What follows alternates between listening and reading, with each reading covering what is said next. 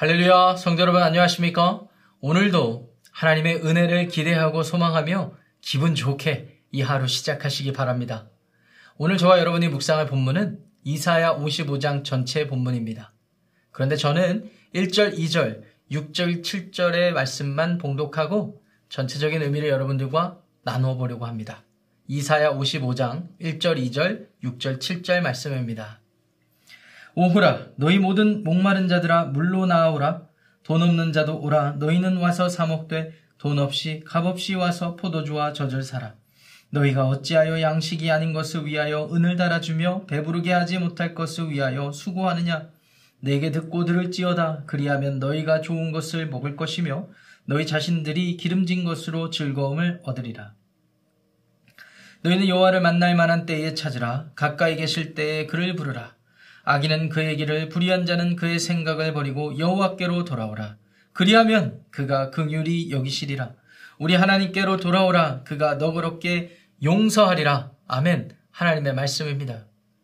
성도 여러분 하나님이 정말 살아계시고 그 정말 살아계신 분이 참으로 여러분들을 사랑하신다는 사실을 믿으십니까? 믿으신다면 여러분들은 그와 같은 사실을 어떻게 아셨습니까? 하나님이 정말 살아계시고 하나님이 여러분들을 정말로 사랑하신다는 사실을 어떻게 알게 되셨습니까? 우리는 어떻게 알 수 있을까요? 네. 하나님의 기록된 말씀을 통해서 알 수 있죠. 하나님의 기록된 말씀은 도대체 무엇을 기록하였기에 우리가 하나님이 정말 살아계시고 우리를 정말 사랑하신다는 사실을 알게 되는 것일까요? 네, 그렇습니다. 하나님께서 우리가 숨 쉬고 우리가 발붙이고 살아가는 이 땅의 인간의 역사 속에서 참으로 하나님이 약속하신 모든 것들을 이루셨다라는 것을 세세하게 기록된 말씀, 그 말씀의 내용을 통하여 우리가 하나님이 정말 살아계시고 하나님이 정말로 우리를 사랑하시는가, 사랑하시는구나 라는 사실을 알게 됩니다. 오늘 이사야 55장 1절 말씀 어떻게 시작하신 어떻게 시작하는지 들어보시기 바랍니다. 오호라 너희 모든 목마른 자들아 물로 나오라 이렇게 시작합니다. 이스라엘 백성들은 아브라함에게 언약을 약속을 해주셨던 하나님의 그 약속이 다윗을 통하여서 어느 정도 성취되었고 다윗의 그 나라 이스라엘이란 나라가 공고해진을 통하여서 지는 것을 통하여 하나님의 살아계심과 또 하나님이 이 땅, 이 백성, 이 나라, 이 백성을 사랑하신다는 사실을 잘 알게 되었습니다. 그런데 불행하게도 이스라엘 백성들이 하나님 앞에 불순종함으로 인하여서 하나님이 불순종에 대한 약속이 바벨론이란 나라를 통하여 이제 저주와 심판으로 성취되는 것을 그런 상황에 봉착한 것을 안타까운 상황에 놓이게 된 것을 알게 됩니다. 이스라엘 백성들 입장에서는 예레미야, 이사야, 에스겔 그 외에 많은 선지자들을 통하여 하나님의 심판의 메시지를 들을 때 낙담하고 좌절하고 때로는 하나님을 원망하기도 하고 때 하나님의 그러한 일하심에 대해서 분노하는 일도 생기게 되었습니다. 그런데 하나님은 분명히 하나님이 약속하신 대로 저주와 심판을 하실 것인데 그냥 그곳에서 그치는 것이 아니라 하나님이 무언가를 새로운 일을 계획하시노라고 그 일에 기억, 그 일을 기억하고 하나님의 백성들이 그 일을 계획하시는 하나님께 나오길 원하시는 것입니다. 그래서 제가 읽은 바대로 목마른 자들아 물로 나오라 라고 말씀하시는 것입니다. 그런데 신기한 것은 물로 나오는데 돈 없는 자도 올 수 있고 그 돈 없는 자들이 와서 사 먹게 되는데 값없이 물뿐만 아니라 포도주와 젖을 사게 된다. 라고 말씀하고 계십니다. 그러면서 2절로 이어지는 것이 엉뚱한 곳에서 배부름과 그 목마른 갈증을 채우기 위해 수고하지 말고 2절 중간절에 보면 내게 듣고 들을지어다 라고 말씀하고 계세요. 아니 도대체 하나님께서는 무엇을 계획하고 계시기에 이러한 약속을 하고 계시는 걸까요? 이때 이, 이 예언의 메시지를 들었던 이스라엘 백성들은 아마, 아마 곧 하나님이 우리를 배부르게, 아, 마 하나님이 우리의 모든 것을 채우실 것이다라는 신락 같은 기대를 걸었을지도 모르겠습니다. 그런 소망을 품었을지도 모르겠습니다. 어찌되었든 하나님의 약속은 분명했습니다. 2절 하반절에 보시면 그리하면 너희가 좋은 것을 먹을 것이며 너희 자신들이 기름진 것으로 즐거움을 얻으리라. 이렇게 약속하셨거든요. 그렇다면 질문입니다. 하나님은 도대체 이스라엘 백성들을 어떻게 마시게 하고 어떻게 먹이셨고 어떻게 즐겁게 하셨을까요? 3절 말씀 보니까 이렇게 되어 있습니다. 너희는 귀를 기울이고 내게로 나와 들으라. 그리하면 너희의 영혼이 살리니 내가 그 너희를 위하여 영원한 언약을 맺으리니 곧 다윗에게 허락한 확실한 은혜이니라. 지금 다윗에게 언약하셨던 하나님의 약속이 깨지기 직전이에요. 아니요. 우리는 역사를 통해 잘 알고 있습니다. 표면적으로는 다윗에게 하셨던 다윗의 위가, 다윗의 왕위가 영원할 것이다라는 약속이 깨져버린 것 같아요. 이스라엘이란 나라가 멸망했기 때문입니다. 포로 생활로 끌려간 이후부터 제대로 된 나라를 세우지 못했어요. 이런 것만 보면 진짜 하나님이 살아계실까? 진짜 하나님이 하나님의 자녀들, 하나님의 백성들을 사랑하실까? 라는 질문을 하지 않을 수 없을 것 같아요. 그런데 하나님은 여전히 이사야 선지자에게 약, 말, 말씀을 주셔서 백성들에게 약속하고 계셔요. 다윗에게 허락한 확실한 은혜, 그것은 무엇일까요? 4절 말씀입니다. 내가 그를 만민에게 증인으로 세웠고 만민의 인도자와 명령자로 삼았나니 하나님은 새로운 지도자를 일으키신다고 약속하시는 겁니다. 만민의 인도자, 만민의 명령자 누구일까요? 예. 우리는 이미 신약 시대를 살고 있는 우리는 성령의 은혜로 말미암아 하나님의 놀라운 구원의 계획을 어느 정도 확인한 우리는 잘 알고 있습니다. 이분은 우리 구주 예수 그리스도이십니다.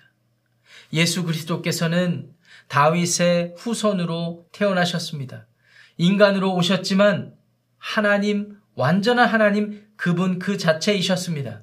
그렇기 때문에 온 인류의 죄악을, 이스라엘 백성들의 죄악뿐만 아니라 온 인류의 죄악을 스스로 담당하셔서 십자가에 달리시고 부활하시고 우리에게 길을 열어 주신 것입니다. 그로 말미암아 우리 모든 사람들에게 인도자가 되어 주셨고 그리고 우리를 그 길로 초대하셨기에 명령자 되어 주셨습니다. 마태복음 11장에 나와 있는 바대로 수고하고 짐진 자들아 다 내게로 와라. 다 내게로 오라. 내가 너희를 쉬게 하리라. 예수 그리스도께 나오는 자는 영혼이 구원을 얻고 육신의 삶이 다가 아니요 영생을 시작하게 되어서 영과 육이 그리스도의 먹이시고 마시게 하시고 즐겁게 하시는 풍성한 삶을 살게 되는 줄을 믿으시기 바랍니다.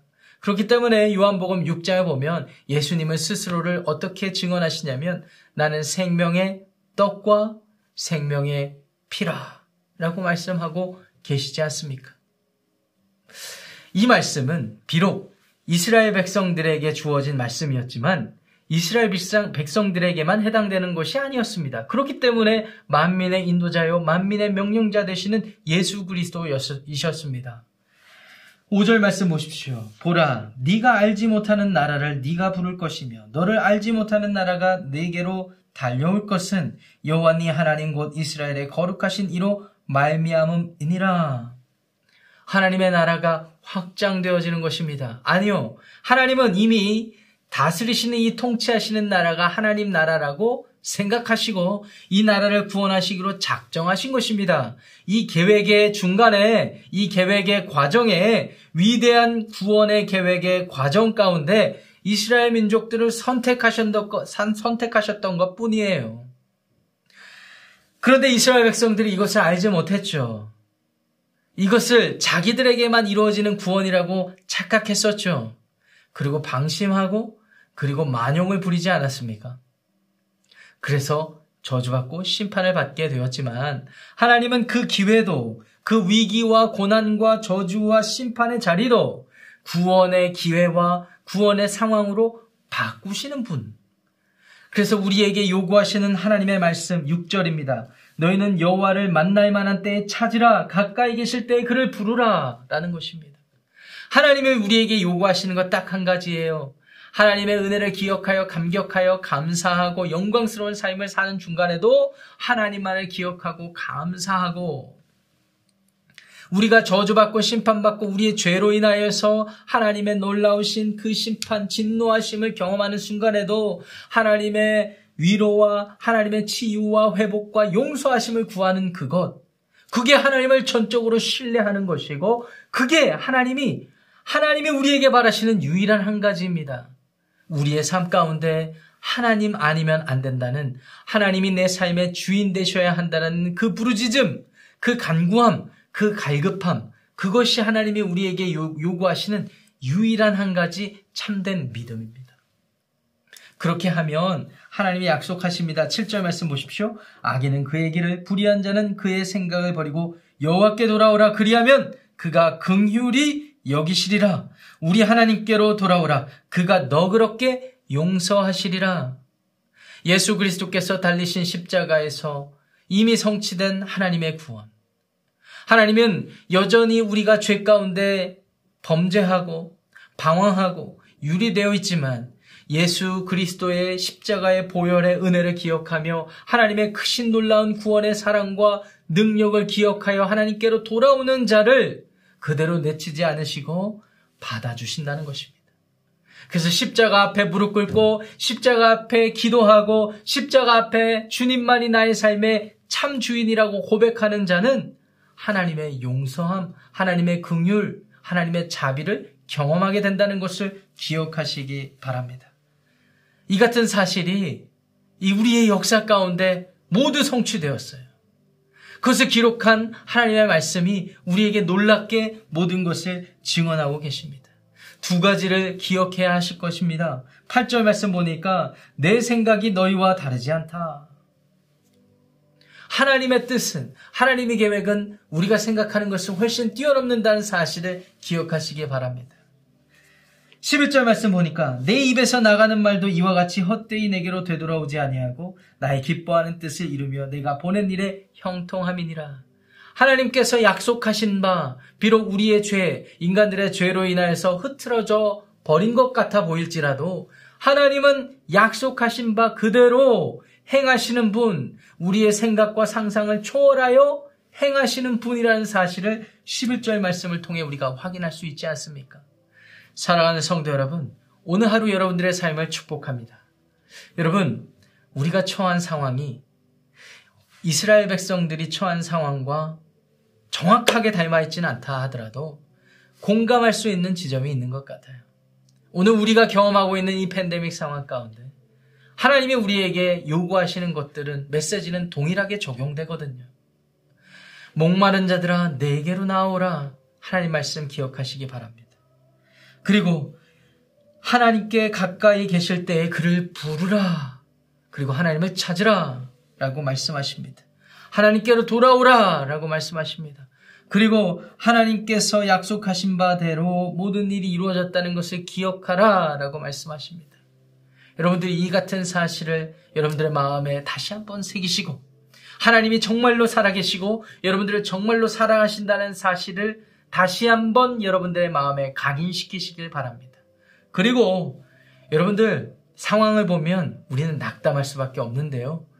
우리 주변에 우리의 삶 가운데 이미 하나님께서 제공하시고 은혜로 베풀어 주신 것들이 무엇인지를 곰곰이 생각해 보시기 바랍니다.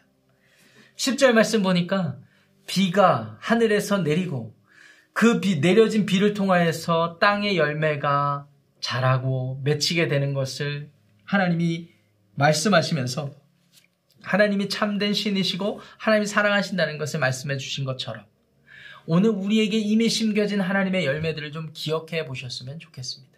그렇게 할 때에만이 우리 믿음이 하나님 앞에서 참되게 고백되어지고 오늘 우리에게 주어진 삶을 낙심하지 않고 좌절하지 않고 믿음으로 승리하게 될 줄 믿습니다. 사랑하는 성도 여러분, 하나님은 여러분을 살아계심, 사랑하십니다. 그리고 그 살아계신 하나님이 여러분들과 동행하신다는 사실을 기억하시기 바랍니다. 말씀의 의미 생각하면서 함께 기도하겠습니다. 이렇게 기도하죠. 하나님, 그렇습니다. 우리의 역사 가운데 베푸신 하나님의 은혜, 이 모든 것들이 그 약속대로 하나하나 다 성취된 그것을 기억하며 오늘 살아계신 하나님, 나를 사랑하신 하나님과 동행하기 원하오니 주여 부족한 저희들의 마음과 생각을 고쳐주시고 하나님만을 의뢰할 수 있는 참된 믿음 갖게 하옵소서. 이렇게 기도하시고요. 두 번째, Together in Christ. 우리가 예수 그리스도 안에서 아들남 공동체로 모이는 우리가 예수 그리스도 안에서 서로를 포용하고 함께 믿음으로 자랄 수 있도록 우리가 함께 중보하였으면 좋겠습니다. 그리고 제가 기도하고 오늘 우리에게 맡겨진 하루를 기분 좋게 시작하겠습니다. 기도하겠습니다. 아버지 하나님